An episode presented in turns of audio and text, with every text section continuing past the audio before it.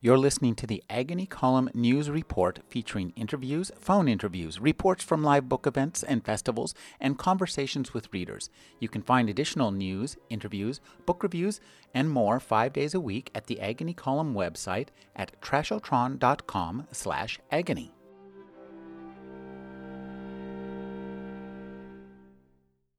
Graham Hancock is the author of the nonfiction works Fingerprints of the God, Keeper of Genesis, Heaven's Mirror, Underworld, and Supernatural. His new book is Entangled. Thank you for joining me, Graham. Thank you. It's a delight to be here. Graham, your new novel is a novel, and this is a very interesting choice for you. You've been writing nonfiction for decades now. Talk about, let's just wind back to the very beginning okay. of your career as a reader, even. What books that you read when you started reading led you down the path to that ultimately led to Entangled? Um, it wasn't books. It was uh, it was a series of accidents and events in, in my life. I, I, I was for quite a while a mainstream journalist. I was the East Africa correspondent for the Economist, and I was based in Nairobi, Kenya. And my travels around the region took me frequently to Ethiopia. At these times, I was totally focused on current affairs, but I came across um, an amazing uh, personality, uh, a monk uh, in the grounds of a little chapel in the city of Aksum in northern Ethiopia, who told me absolutely straight facedly that the Ark of the Covenant was in that chapel behind him. And uh, I, I, I, said, Really? Can, can I see it? And he said, No, I'm the only person who's allowed to see it. Nobody else goes in. And I, I uh, talked a bit more, and I, and I came to understand that w- once he'd been appointed as the guardian of the ark, he would never be allowed again to leave that chapel uh, until his death. And I began to investigate the whole story. And uh, d- gradually, piece by piece, it became clear that Ethiopia did, in fact, have a reasonable claim uh, to possess the lost Ark of the Covenant. And, and so I was bringing my investigative skills that I'd previously been using for current affairs to an ancient mystery uh, and, and to the most uh, extraordinary lost relic of biblical times. And, and, and it was this investigation ultimately it led me to Egypt, because if you can't examine the story of the Ark of the Covenant without considering Moses, and Moses is reared in the household of the Pharaoh. So I'm in Egypt and I'm in front of the pyramids of Giza, and I'm looking at what the archaeology books say, and it makes no sense whatsoever to me. I just, I just can't, put, can't put it together that these are the, almost the first things that the ancient Egyptians create. We have a, a six million ton monument, 400 181 feet high, 13 acre footprint, uh, perfectly aligned to true north, south, east, and west, and it just seems to come out of nowhere. And I, I thought, what an incredible and amazing mystery. And uh, so I was drawn by these events uh, into the into the investigations of uh, ancient mysteries, and I spent a long time, best part of twenty years, um, writing books about the possibility of a lost civilization and of a huge forgotten episode in, in human history. That's really the focus was of, of Fingerprints of the Gods, was looking uh, at, at that possibility. Um, and, and finally, uh, r- r- through until about 2002, I, I, and my wife Santha, who's a photographer, spent six years uh, scuba diving uh, mm-hmm. all around the world, looking for underwater ruins. Because if there was a lost civilization, I would connect it to the end of the last ice age and the 400 foot rise in sea level that took place at that time. And you know, when we'd finished that investigation, um, I felt that I had gone as far as I could go, that I had walked the walk, um, that I had done the research, I'd put a huge body of work out there, uh, and I was looking around for a different challenge. And I wrote one more nonfiction book, which was called Supernatural, uh, which took me into the investigation of uh, shamanism and altered states of consciousness and led me to drink uh, the extraordinary uh, shamanistic brew that is used throughout the Amazon jungle called ayahuasca, uh, the vine of souls, which plunged me into a seamlessly convincing parallel world. Uh, and the experiences that I've had with, uh, with, with ayahuasca, I would say, have been quite fundamental uh, in leading me on this next step in a, a long now writing career, uh, which is in the direction of, of fiction. Because I was, um, I, I, know this is going to sound very strange, but I was given the, the plot, the central characters, and the essential dilemma of my novel Entangled uh, during a series of ayahuasca sessions uh, in Brazil in 2006. Well, a- actually, that doesn't sound so strange considering your background. Yeah. yeah. Let's talk a little bit uh, about your background and, and, and, a little bit about your your take on, on you know archaeology. You, you, a lot of what you say runs somewhat counter to what the the general yeah. our general notion of history is. Yeah. And so you're kind of an outsider mm. um, archaeologist, and, and I wonder if you I'd like you to talk about creating the books that you've created outside the mainstream of yes. archaeology with, without some of the you know the educational backing the institutional backing Indeed, of, yeah. of these institutions yeah. and, and, talk Indeed, about with their opposition yeah with their opposition um, I, I felt really it was um, it was my exposure to the, the, the mystery of the Ark of the Covenant in Ethiopia and to the mystery of the pyramids of, of, Giza and to the mystery, for example, of ancient maps that have come down to us. Often they're copies of earlier source maps that have been lost, which actually show the world with incredible accuracy uh, as it appeared at the end of the last ice age that just convinced me, as I would say, a reasonable, open minded person, that, that, that there were missing pieces of the picture uh, in, in comparison to the story that we're given by mainstream historians and archaeologists. And I thought uh, that it would be useful um, if somebody who could bring a certain amount of academic rigor to the inquiry, or at least investigative rigor to the inquiry, were to provide an alternative point of view. Mm-hmm. To say, well, look, uh, I think that this history can be interpreted differently. Uh, I understand what you're saying about the facts, but I take the facts a different way from the way you do. I, I thought that this would actually be a constructive ex- exercise, and there was a stage in my life when I honestly believed that academics would welcome it. Uh-huh. Uh, but, I, but, but, but I discovered that I was that I was terribly, terribly wrong, and that I had stirred up a huge uh, hornet's nest um, by by really suggesting that that uh, academic archaeologists and historians have missed uh, a huge element in the human story that there has been a lost civilization, Atlantis by by any other name, um, and uh, you know what what I found as the as as the years went by, when I wrote Fingerprints of the Gods and published it in 1995, I, I think I was in a state of total freedom. I didn't feel uh, that I needed to take any account of their opinions or points of view. I did need to take account of their knowledge. I, uh, I felt it was very important to master their knowledge and take that into account in my argument. But beyond that, um, I didn't care really what the what the academics uh-huh. thought. Um, but as the the massive amount of criticism began to flood in after that, uh, and as the friends of the academics in the media also jumped on me. Uh, I began to realize that whether I liked it or not, I did have to care uh, about what they thought, uh, and that if I did not bulletproof my arguments. What I, I, found that often academia works like propaganda. If they can, if they can identify a, a single chink in your armor, they will pry it open and uh, attempt to discredit your entire work as a result of that. And mm-hmm. nobody likes having their whole work discredited. So what I found was that as I went further down this road, I was writing A, longer and longer books, B, with more and more footnotes. So that by the time I wrote Underworld in 2002, I'm into a book of, uh, I don't know, 820 pages with, one, with 1,500 footnotes, which weighs, you know, f- about five pounds. um, and, and, and the reason that I was doing that was that I was, I, instead of writing offensively, as I had done when I wrote Fingerprints of the Gods, I was writing defensively, thinking, okay, well, how are they going to come at this argument and try to pull it down? I need to protect, protect it with this wall and this wall and this wall. Um, and, and I began to realize that I didn't like that process. I, mm-hmm. I, I, at the one hand, I had to do it if my arguments were to be taken seriously and not to be shot down in flames right at the very beginning. Mm-hmm. I had to, I had to make those arguments academic proof. Uh, but in so doing, I was making my work more and more boring uh, and less and less accessible uh, to the to the general public. And besides, I don't like being constantly in a in a defensive mode. So so that's that was one of the reasons why why I felt very strongly that at, by the time I'd finished Underworld that I had that I had completed that journey. I hope that there will be others who will take this on mm-hmm. Uh, and who have the energy and the enthusiasm to go on fighting the academics because we do need another point of view. Academic history, I've come to realize, is part of the mind control apparatus uh, in our society. If you control history, then you also control the future. Um, and I think that part of part of uh, p- personal liberation uh, involves r- realizing that Dr. X and Professor Y actually don't have all the answers. Uh, they may call themselves experts, but they definitely don't have all the answers. And this isn't only true in terms of history or archaeology, but it's also true in terms of medicine, uh, for example. We, we shouldn't always listen with blind faith uh, to the opinions uh, of experts. We should be willing to criticize them, and that, for a long time, was my role with history. Well, I mean, in America, we're currently rewriting our own history right now. In Texas, they're taking out all the offensive liberalisms and and rejiggering history to, to suit their political notions. History so, is power. History is history is power, and control of history is power.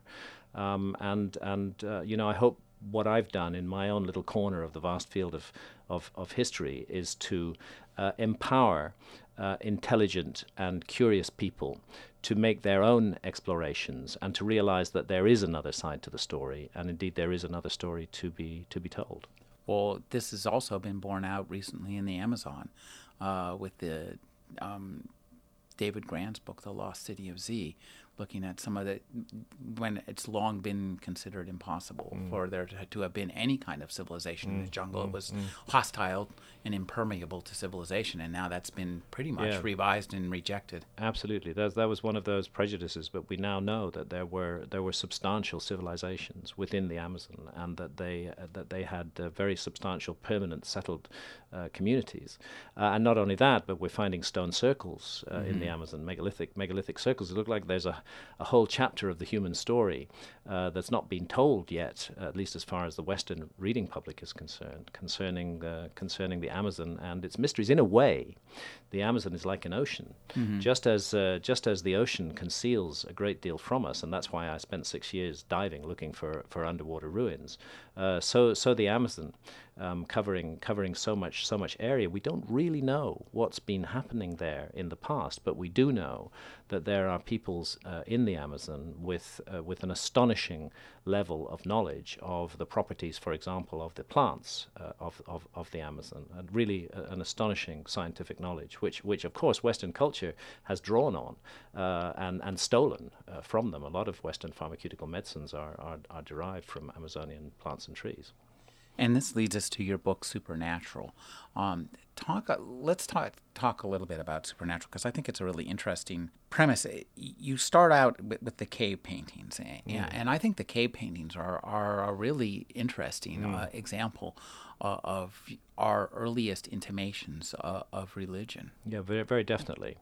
Um, when I started to research uh, supernatural, I wasn't quite sure where I was going to go. I was interested in the in the human story. Uh, when when did we become human? What's hidden in the six million year period between the last common ancestor with the chimpanzee and the emergence of anatomically modern humans about 195 thousand years ago.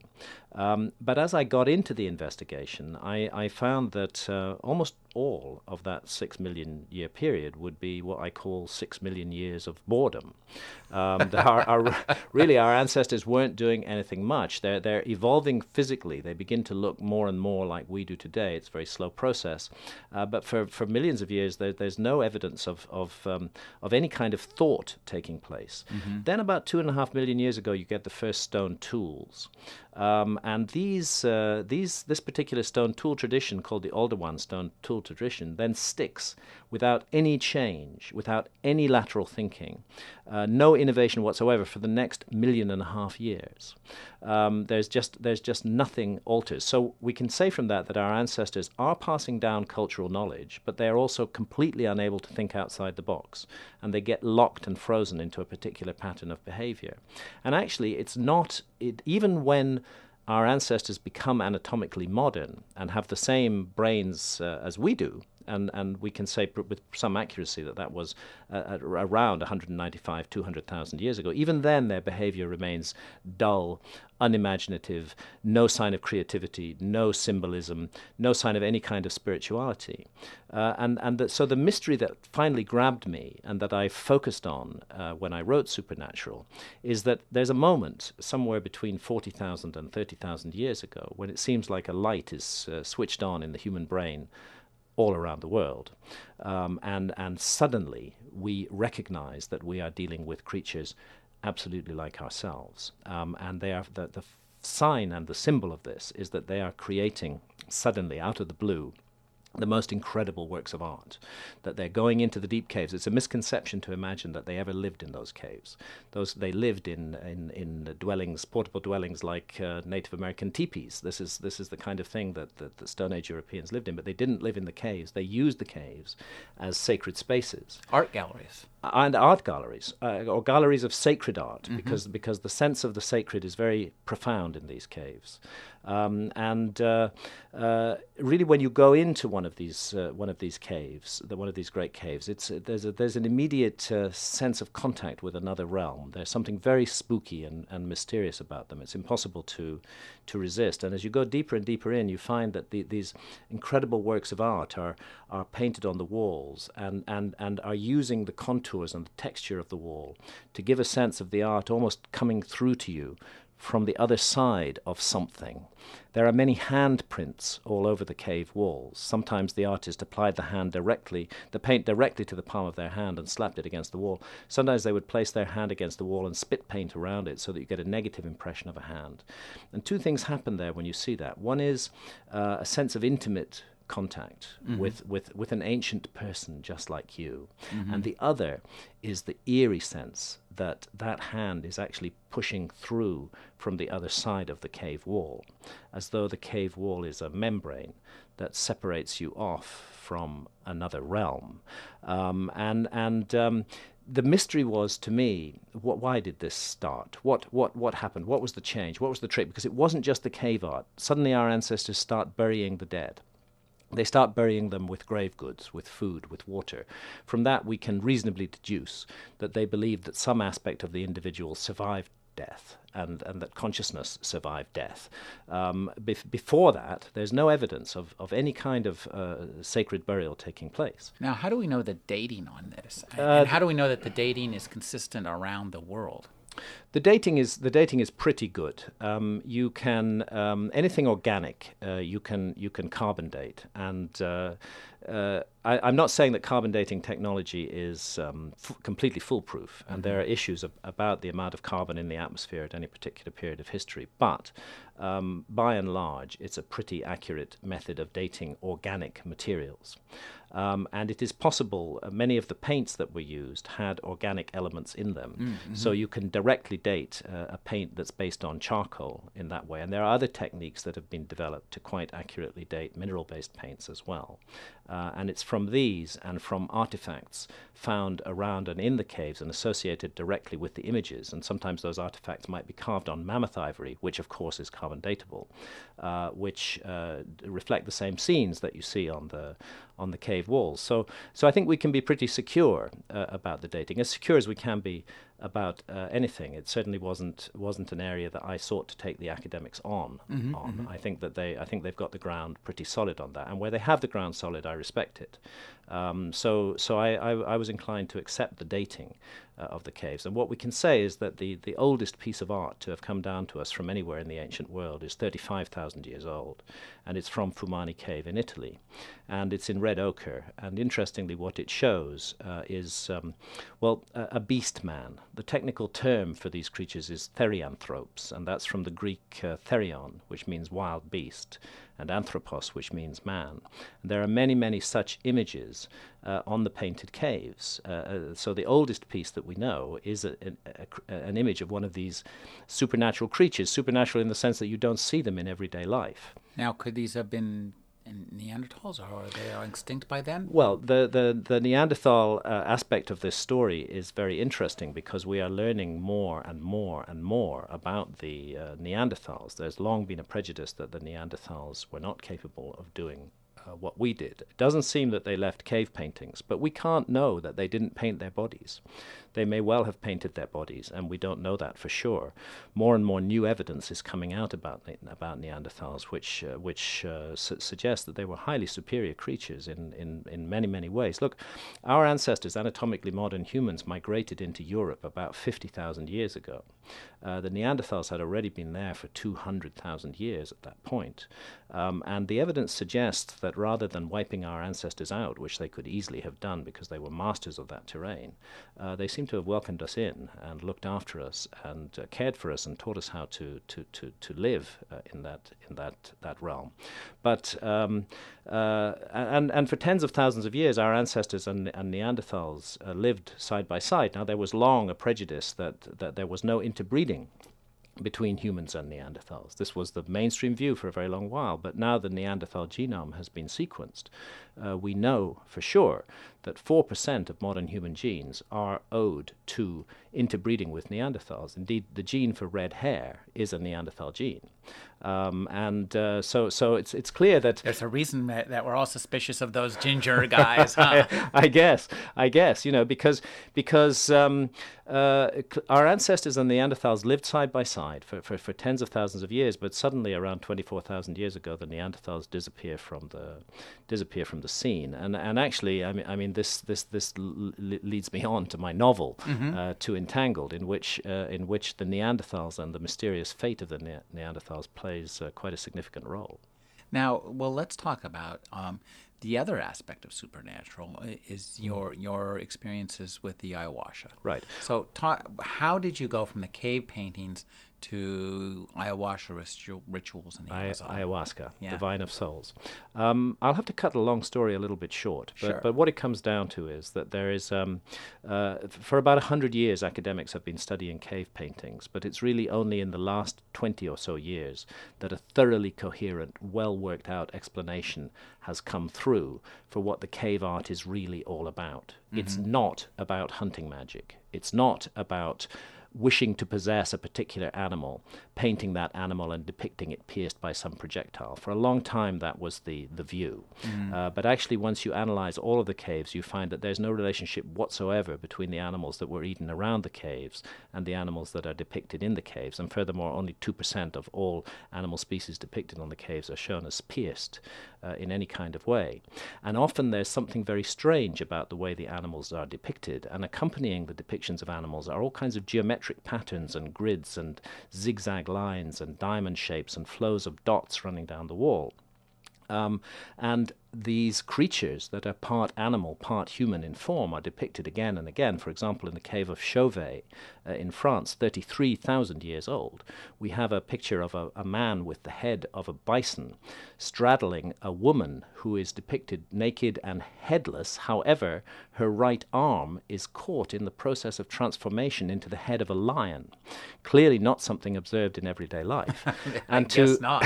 and, and, and this is where I have to cut the long story short because the really solid, the really good academic work that's been done in the last 20 years has demonstrated beyond a shadow of a doubt that this art was an art of altered states of consciousness, that we are look, looking at ancient shamanistic art, and the key element of shamanism all around the world is altered states of consciousness, often induced by the consumption of hallucinogenic plants, not always.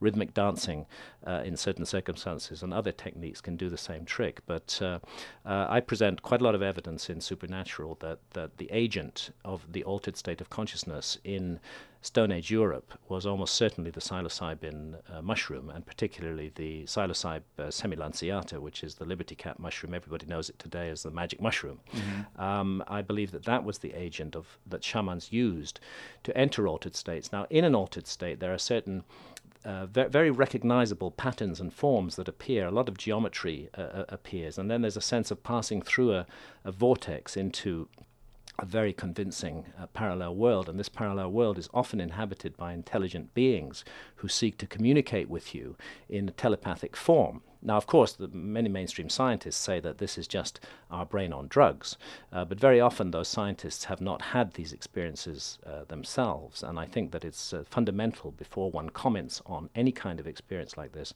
uh, to explore it personally. So I felt if I was going to investigate uh, altered states of, com- of consciousness as the as the crucial factor behind this great leap forward in the human story, uh, 30 or 40,000 years ago, that I needed to experience those altered states of consciousness uh, myself. And I looked for current societies which are still practicing shamanism. Mm-hmm. And in the Amazon, we can find such cultures. And in the Amazon, more than 70 cultures use uh, this astonishing um, psychedelic brew called ayahuasca. And it's a brew of two different plants. One of them is, um, is a leaf that they call chacruna in the Amazon, and it contains DMT, dimethyltryptamine, which is a which is a Schedule One drug uh, in the United States, and probably is the most potent hallucinogen known to man, more potent than LSD. Um, uh, but DMT is not normally active orally. Um, if, uh, if, if you wish to experience DMT effects, typically you smoke it, uh, or or it can be uh, injected. Mm-hmm. Um, but in the Amazon, they've found a way to activate it orally. And, and uh, the other thing to point out about, about DMT is when smoked, for example, is it produces a very uh, rapid, intense uh, journey, uh, experience of other realms, but you're back within 12 or 14 minutes. Mm-hmm. With ayahuasca, uh, the, the journey lasts for four hours uh, and allows a rather deeper exploration of the realms that it takes you into. And, and, and the way that it's done is that, first of all, the leaf from a plant called Psychotria viridis or chacruna in the Amazon contains DMT. And secondly, the vine, the ayahuasca vine, um, contains another very important chemical element. You see, there's an enzyme in our stomachs called monoamine oxidase which switches off DMT on contact. That's why we can't absorb it orally. But in the ayahuasca vine, there is a monoamine oxidase inhibitor which switches off that enzyme in our stomachs and allows the DMT in the leaves to be absorbed orally and, and produces this extraordinary journey, which all Amazonian cultures believe it's very important for us to go on. From their point of view, whether we like it or not, we are surrounded by the quote unquote supernatural, by the spirit world. It's interacting with us all the time, and we better take account of that. And that's what shamans do. They are, they are those who venture into the spirit world mm-hmm. to negotiate and, and bargain with spirits and to seek, for example, healing remedies from members of the tribe who may be, who may be ill. They seek the advice of spirits on this. And ayahuasca is used as the vehicle to enter these states. So I went down to the Amazon and I drank ayahuasca. Now, this shamans. is a, a, a two part drug, as you say. Yeah. And, and, do we know, have any idea how they discovered this combination? Well, what they say, when I asked shamans about this, they, uh, how did your ancestors find this? find out because there's 155,000 different species of plants and mm-hmm. trees in the Amazon, and you need to put these two together out of that vast mass uh, in order to get this extraordinary effect. And I asked them how their ancestors did it. And our ancestors, because again, there is archaeological evidence that ayahuasca has been in use for at least 4,000 years uh, in the Amazon, so its use is very, very ancient. And what the shaman said to me is, oh, it's quite simple. The spirits told them uh, that this knowledge came to us from the from the spirit world. Mm-hmm. Um, so uh, I, I, I, found it a really intriguing proposition to go and to drink ayahuasca with the shamans. Uh, also, particularly because they what they all say um, is that this isn't simply a matter of plants, that there is an intelligent entity or a being who lies behind the ayahuasca experience. And, and for them, this being is always female. Uh, she is Mother Ayahuasca. Uh, she often appears in the form of a serpent.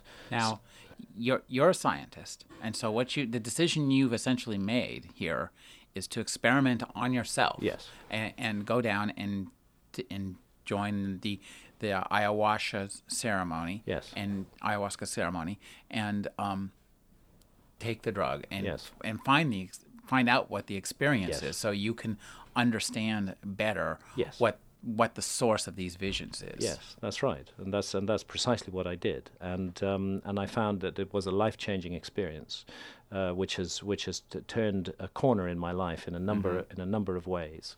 Initially, it was a research project for me. Uh, subsequently, it has become an element of personal discipline. Um, I believe that, uh, for me at any rate, I'm not wishing to impose this on others, but for me, it's important to continue working with ayahuasca. Ayahuasca, for me, is a school. I'm learning a lot of lessons from, from working with this uh, plant brew and with the intelligent entity uh, who lies behind it. Do you feel it's addictive? Not at all. Uh, quite the contrary. As a matter of fact, um, there's a clinic uh, called Takiwasi in um, Tarapoto in Peru, run by a French doctor called Jacques Mabit, uh, who is using ayahuasca with incredible success to get people off addictions to hard drugs. Mm. Um, there is no evidence whatsoever of any addictive qualities with ayahuasca, but there is absolute firm evidence, which has been, for example, overseen by Harvard Medical School, that ayahuasca is an incredible anti-addictive agent. Mm. And what happens is that is that uh, people who drink ayahuasca very often have personal revelations about weak points in their own lives things in their own lives that they need to fix that they haven't seen before. And during a month where, where they undergo 12 ayahuasca sessions, uh, heroin and cocaine addicts uh, find that they have a personal insight into their addiction and they lose the addiction and they, they emerge from the clinic uh, free of addiction. More than 50% never revert uh, to hard drugs again. Um, and it's really, co- and they also don't suffer from withdrawal symptoms. Besides, um, one would never consider getting addicted to ayahuasca because because really you have to brace yourself to drink ayahuasca. It's not an easy thing to do. Well, tell us about your first experience doing it. Okay, well the the the, the taste um, is uh, is gruesome or or horrible in the extreme. The liquid is a dark, inky, reddish brew, quite thick. Um, it, the smell is is vile. Even thinking about it makes me makes me shudder. You drink uh, only a, a small quantity, a couple of fluid ounces, um, but uh, as it passes into your mouth, um, you, you realize immediately that you're dealing with something incredibly serious. This, this is a taste, I would say, if you can, if you imagine essence of a pile of old socks, um, some raw sewage, uh, a bit of sulfur, some battery acid, and, and you know just a hint of chocolate, then that would that would give you the the, the, the shudderingly awful ayahuasca taste. And and then as you swallow it down, and and you, and, and and your body just kind of knots up. Uh, the, the, such a horrible taste has gone has gone gone gone down your throat. Um, within 15 or 20 minutes, other things are happening. You're you're beginning to feel nauseous. You might break out in a sweat. Strange rumblings are coming from your stomach. Um, you're going to have uh, vomiting and uh, diarrhea. It's not for nothing that one of the names of ayahuasca in the Amazon is the purge, and it has powerful purgative qualities. And and these also now initially it was very hard for me to get used to that. Um, Th- This happens every time. This isn't something that it doesn't happen every time, but it happens to most people who drink ayahuasca most of the time. It's very rare to get through a night uh, without at least some vomiting uh, and usually some diarrhea uh, as as well. So we have to overcome personal inhibitions. I mean, you know, I, coming from Britain, quite inhibited about bodily functions, and and uh, you know, down in the Amazon, having to just suddenly go and get myself behind a tree um, was uh, you know pre- pre- pre- pretty alarming, particularly when other people are there and listening to the sound effects. Uh, and, and, and, and then you look up and you see this huge spider hanging off the tree, and you ask yourself, is the spider a vision, or is it here in this world? Um, very, very, very, very strange. It was quite hard work to get used to that. But, but the first lesson I learned is uh, that our bodies are the least important part of ourselves, and that what really matters about human beings is our consciousness, this majestic, amazing gift that science has never been able to explain of consciousness. Um, and at the level of consciousness, uh, ayahuasca is doing incredible work with you. Um, first and foremost, it's working with you as an individual person. I saw episodes from my past life where I had. Um, uh, By where- past No. I don't mean a previous lives, I uh, just- although that is also possible. Uh-huh. But I, mean, I just mean from my, my personal biography uh, in this incarnation. Mm-hmm. Okay. um, uh, times when I'd been cruel or unkind to others, and I'd convinced myself that I was correct to do that. That person deserved that angry word. That that that that person person deserved that that harsh response. Uh, what ayahuasca showed me was that person didn't deserve that, and I should not have done that. I should have controlled my tongue and not spoken in the way that I did. And it showed me that many times Caused pain to others, and I found myself weeping at the at, at the at the things that that I had said and done that had hurt others, and and that I had persuaded myself were perfectly okay. And ayahuasca showed me it's not okay. It's not okay at all. You are in control of yourself as an adult human being. You make decisions about how you behave. Take responsibility for it. And, and, and, and I began to be taught that lesson very, very firmly by ayahuasca. I, I believe that the entity that lies behind the ayahuasca brew is, is full of love. Uh, it's a loving entity, but it's tough love. Is this And- the blue mother that we see in the forests? The, this is uh, the this is the, the really the source for the for the blue angel or the blue lady in my in my novel uh, in, Entangled. Mm-hmm. Now, she's a, that she's a, that that it's tough love and that she's she's teaching you about yourself. Part of the purgative process is also just getting rid of toxins in the body and getting Mm-hmm. rid of psychic toxins that have been messing up and polluting your system. Once you get through all that, you get into visionary space, and in that visionary space, you do meet um, entities that are uh, intelligent and interested in you and communicating with you and have stuff to teach you. Uh, and again, I know f- for anyone who's not worked with ayahuasca how crazy this must sound. Mm-hmm. I do absolutely understand that. But I, all I would say is before judging it as completely crazy, go have 10 sessions in the Amazon with ayahuasca and see if you still feel the same way. Uh, because very, very serious individuals, uh, extremely rational and grounded individuals who've worked with ayahuasca have come back and had to admit that uh, they believe that these contacts are real. And in fact, one of the mysteries of ayahuasca is the transpersonal element that people from many different cultures, uh, with no contact with one another, not comparing notes, all see the same things and the same enchanted landscapes and the same beings when they enter uh, ayahuasca space. And normally, when we all agree on the same perception, we accord it the status of reality. And perhaps that's what we should be doing with these visionary experiences as well. I mean, what I'm suggesting is that, that the altered state of consciousness uh, retunes the receiver wavelength of the brain and allows us to gain direct access to invisible realms, realms that are normally invisible to our, or not accessible to our senses, that, but that become accessible in altered states of consciousness. And to make that jump, you have to also consider the possibility that our brains may not simply generate consciousness, but may be um, transceivers uh, of consciousness, uh, that consciousness is more like the, the signal uh, than, than, than the TV set. This is Simon, this is an argument you make in Entangled. Yeah, yeah. Uh, let's talk about Entangled. Entangled is not something that you uh, thought up uh, sitting around your your uh, studio in London, thinking uh, I want to write a, a rip ripping yarn about uh, two girls from different times who come together through a supernatural entity. That's, yeah. This is not what happened, is it? No, it's not. It's not what happened.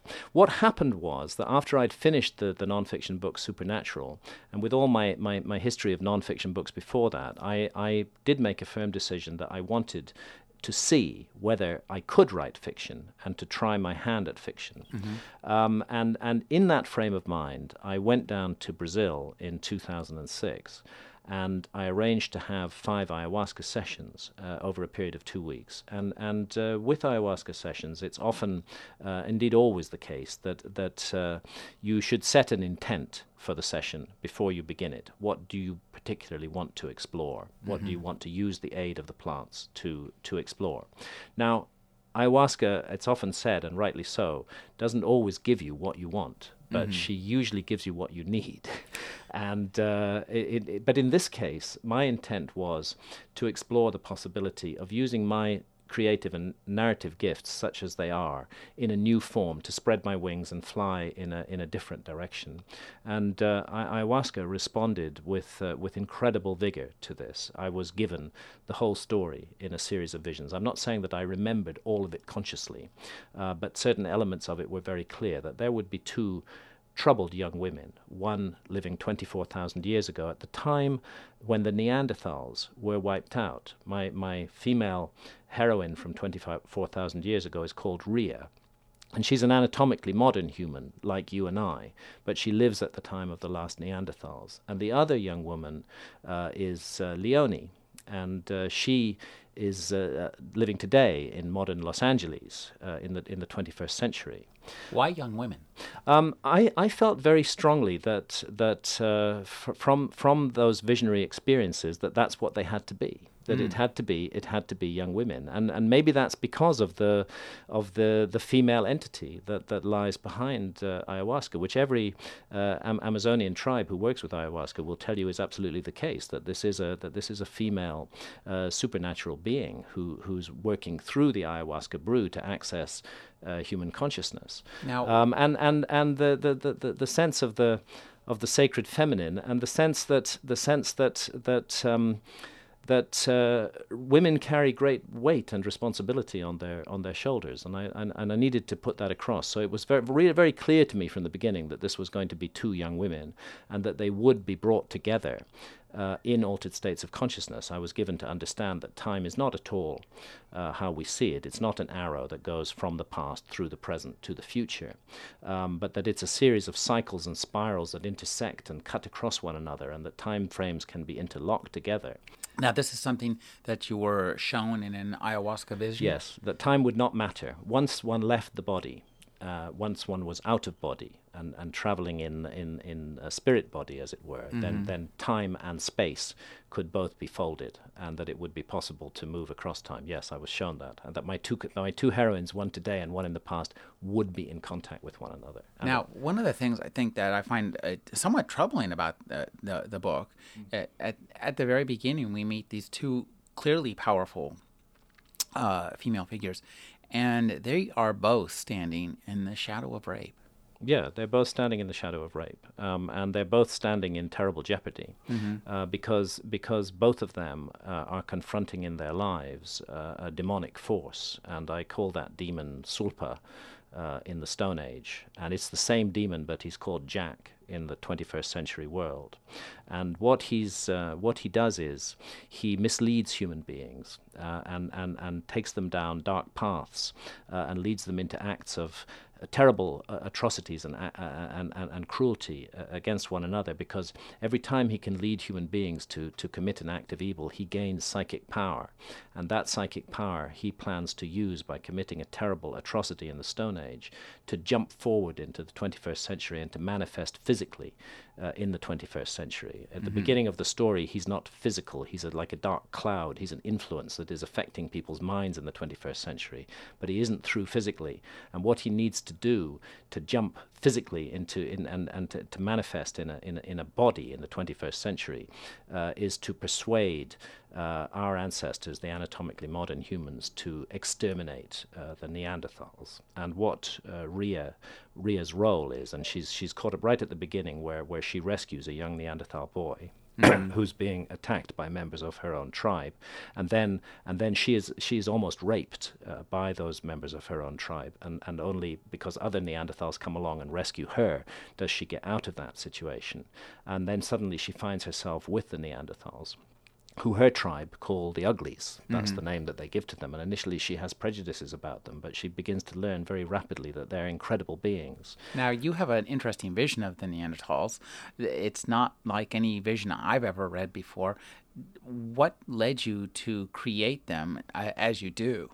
Well, this is another extraordinary element of the of the story. Um, when uh, I began to write the Neanderthals, um, it wasn't that I had seen in detail, at least not at the level of conscious memory in my mm-hmm. visions, what the Neanderthals were. Um, but it seemed that part of what I received from ayahuasca was, was downloaded unconsciously. And writing the book um, often became a process of defocusing rather than focusing in the way that I do when I'm writing nonfiction. And, and, and when I uh, allowed that to happen, I found myself attaching certain characteristics to the, to the Neanderthals. And weirdly, this is a very weird thing, and I honestly can't explain it. But, but while I was writing, for example, it came to me that the Neanderthals had red hair and I describe my Neanderthals uh, in the very first chapters of, of Entangled, uh, written in 2006, as having red hair. Uh, it wasn't until this year, 2010, that science confirmed that the Neanderthals were in fact red hair. And as I mentioned earlier, mm-hmm. the, the gene for red hair in modern human populations is owed uh, to, to Neanderthals. Um, I, found, I found myself depicting the Neanderthals as compassionate and filled with love mm-hmm. um, uh, and, and, and, and care for one another uh, and, and care for other species too. Uh, and again, this at the time that I was writing it, this went totally against the grain of the mainstream scientific view of the Neanderthals. I mean, we, you know, we use the word Neanderthal in our culture to mean a kind of thuggish, ignorant uh, lout. Lout. Yeah. Um, that, that, that's how that's how abused the notion of the Neanderthals has become. But you know, as we're talking uh, today in in October uh, 2010, um, there's a whole mass of new research. Anybody can find it out there on the internet, which is proving that the Neanderthals were actually incredibly compassionate beings. They're finding remains of Neanderthals who'd lost an arm, lost a leg, even been blind, and who had been supported and nurtured and cared for through into old age by their com- by their community. This tells us that they were they were compassionate. So, uh, it, strange though it sounds, uh, it, it, it, it, it feels like I downloaded truth about the Neanderthals mm-hmm. and, and ended up uh, putting it into my work. I didn't derive it from the science. The science came along uh, later. It's a mysterious process to me, and I can't fully explain it. So this is a, a pretty interesting work of imagination. It's also, uh, you know, in terms of reading, it's it's a ripping yarn. It's a very interesting combination because on one hand you have a very classic and fairly straightforward, simple story. Mm-hmm. We have two uh, characters in different times, and they're being pursued in various ways by the same being who exists outside of time. Correct. And you go back and forth between the chapters. Mm. Um, talk about creating your fiction writing style out of your nonfiction writing mm, style. Well, uh, what a liberation. what freedom. Yeah, should you come into my office uh, any time in the last few years when I've been writing nonfiction, and you will find the, the whole floor and all the desk space in my office strewn with open books, with little yellow tags stuck here and there. Mm-hmm. Um, and, and, and I'm, I'm I know what that's desperate. Like. yeah, I'm, you know, I, I, one thing I've learned is when you do footnotes, my goodness, if you don't do the footnote at the very moment that you have it, you'll never find it again. Mm. You know, so I became obsessional about that, and it's a constant work of fact grinding and I do a lot of quotation in my nonfiction.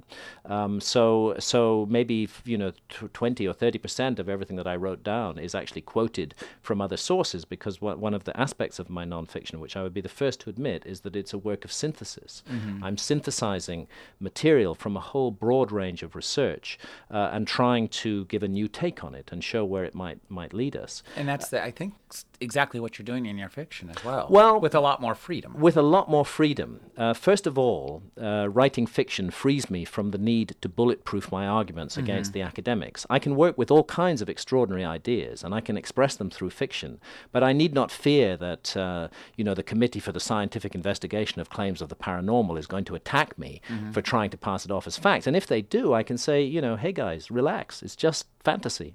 Mm. This is uh, the ultimate defense uh, against all of that. I can just forget about them. Um, and uh, s- secondly, I'm not grinding facts anymore. Mm-hmm. I'm I'm working from the the realm of imagination, and the realm of imagination and the realm of vision uh, intersect uh, enormously. I would go so far as to say that imagination is another human sense, like eyesight and taste and touch.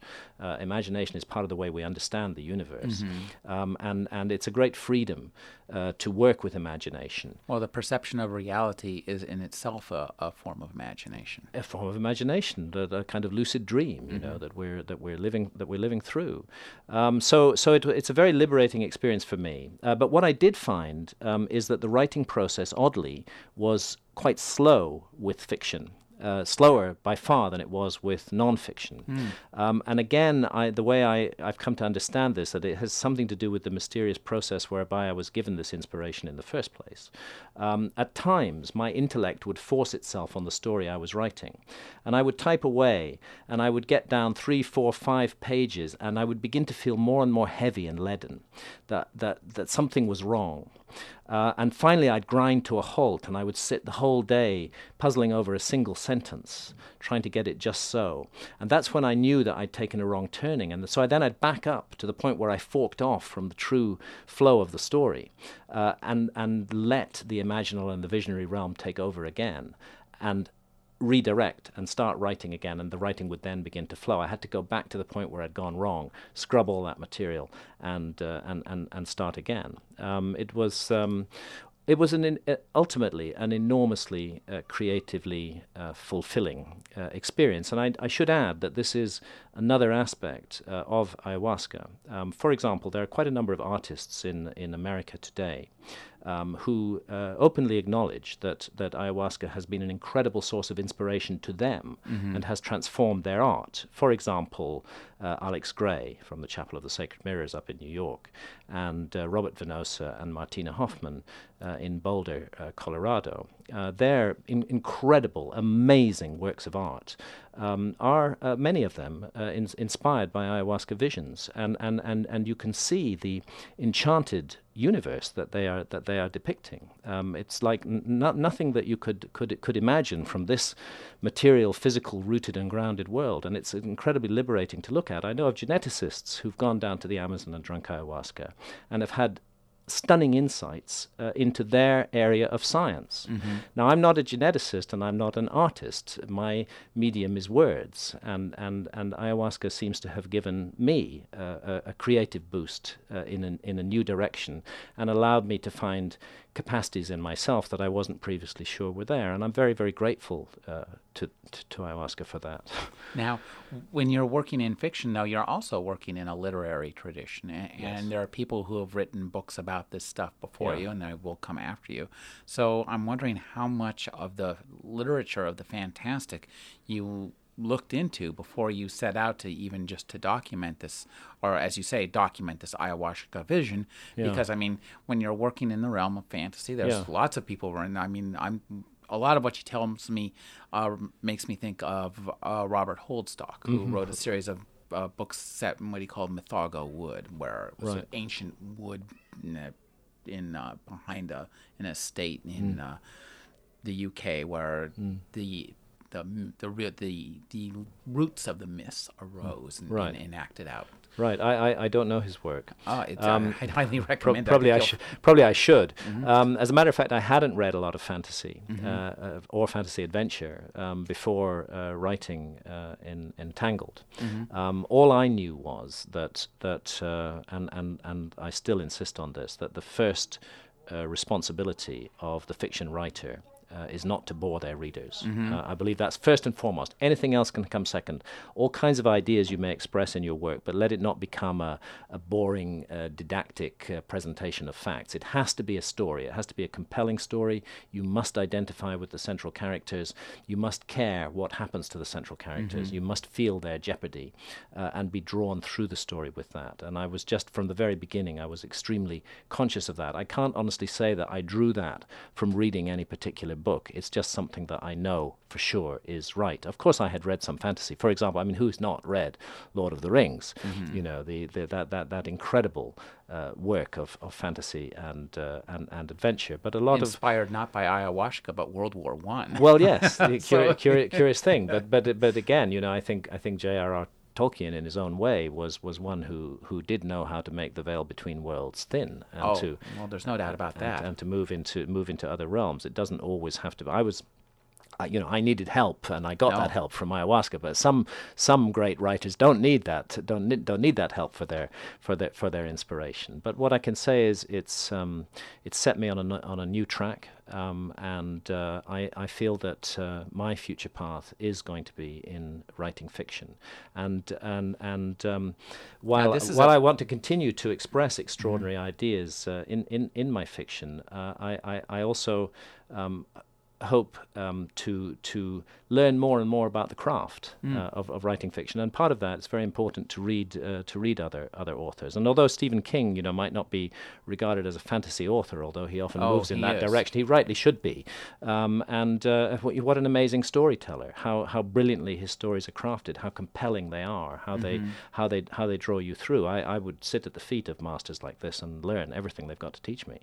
Now, one of the things I think this is the first book in a trilogy. Well, it's going to be a, a, a duology. Uh, There's going to so be two, two, two, two, vol- two, volumes. Two yeah, volumes. Yeah, yeah. Uh, so you said when you had your vision, did you know the whole beginning and end of the story, or is this no. something that you're exploring as you write? It is definitely something that I'm exploring as I write. Uh, part of it, part of it is clear to me. Mm-hmm. The, the the the central characters, the central dilemma, the time travel, which is not done in a time machine but mm-hmm. through altered states of consciousness. Although the first time time travel contact, or the first contact with other realms that my modern character Leonie has, actually is in a near death experience. Mm-hmm. Uh, she overdoses on OxyContin and and and dies and, and is brought back to life. But she has a near death experience, which is her first encounter with the supernatural being who I call the, the Blue Angel, um, who is doing uh, seeking to stop this demon uh, doing the harm that he wants to do to the human race. But the Blue Angel cannot intervene directly in the material realm. The only way that this force of supernatural goodness can intervene is through influencing human behavior, and that's why she selects these two young women living 24,000 years apart to deal with this demon who is um, moving through time. Now, could you talk about you ta- you create two interesting human characters in various times and the characters around them. Talk about creating supernatural characters because you've experienced them in an ayahuasca vision. Absolutely, um, and I think this was very helpful to me um, in creating the character uh, of the Blue Angel, and and also, uh, oddly enough, the demonic character too. Mm-hmm. Uh, because one of the things that happens when when you open the door uh, to the supernatural uh, one of the things that, uh, that that happens is that you enter a realm where both evil and good do exist. There mm. are not uh, on, on on the other side in the in the in what the shamans would call the spirit world and what quantum physicists might might call parallel universes. At the other side, there are entities who are harmful and negative, as well as entities who are positive and well-meaning. That sounds just like here. Yeah, it's. I would say that it is just like here, uh-huh. uh, and and uh, but but I would go further and say that these problems and issues in our realm, in our world uh, today, will never be fully understood unless we get to grips with their spiritual roots and their spiritual connections. Um, we, we will not solve the problems if we seek to deal only in this realm with those problems. We have to look into the deeper background to where these where these problems come. And I, and I do see huge spiritual forces uh, at, at, at work in history, some negative, some positive. It's not an accident that many, many cultures have the notion of angels and of demons. Um, so so the experiences that I've had with ayahuasca, uh, although by and large uh, extremely positive and, and involving several uh, direct encounters with the with the entity that is known as Mother Ayahuasca. Uh, in one case, in the form of a serpent, she wrapped herself around my entire body and laid this huge head on my shoulder and just looked into my eyes for two hours. And and I was at a low point in my life when I had that experience, and I was feeling some self hatred and, and, and feeling very negative about myself. And really, what was being sent to me at that time was you don't have to feel that way. If you have to, you have to learn to love yourself before you can be constructive and positive uh, to, towards others. And it, so it was a very reassuring and loving and uh, positive message that I received there. Um, and, and I think these encounters uh, really shaped the character of the Blue Angel mm-hmm. Uh, in Entangled. She is, she is Mother Ayahuasca. And, and I do actually say that at some at, at one point in the book that mm-hmm. that's that that's who she is. But the sense of the demonic, um, I have I have seen people. Uh, possessed by by for any other word we have to call demonic forces um, that have got in through that door when the door is opened, uh, even by ayahuasca, um, and and uh, I have some sense of that as well, uh, and I was able to express that I think more easily in the novel because I have seen that too. Uh, and one other thing, uh, a, a, vision that I had with uh, with ayahuasca uh, in the Amazon, um, I was shown something very strange. I was showing the serpent, shown the serpent form of ayahuasca, but broken, uh, and I was shown our planet glowing with light, but a great darkness closing in on it, a great darkness closing in on it, and I spoke to Mother Ayahuasca about this, and first of all asked why was she broken? How can the, how can you be damaged in this way? You're a supernatural being; nothing can hurt you. Um, and and and her, her, reply was that this thing can hurt me. And I, I said, how do we stop it? She said, I can't stop it. It's you, you human beings, who have to stop it you know, ayahuasca visions are often cryptic and deeply symbolic, and it's difficult sometimes to work out exactly what's going on. But there was a there was a clear message there, and that message is part uh, of the story of Entangled too. I've been speaking with Graham Hancock. His new novel is Entangled. Thank you for joining me, Graham. Thank you. It's been great.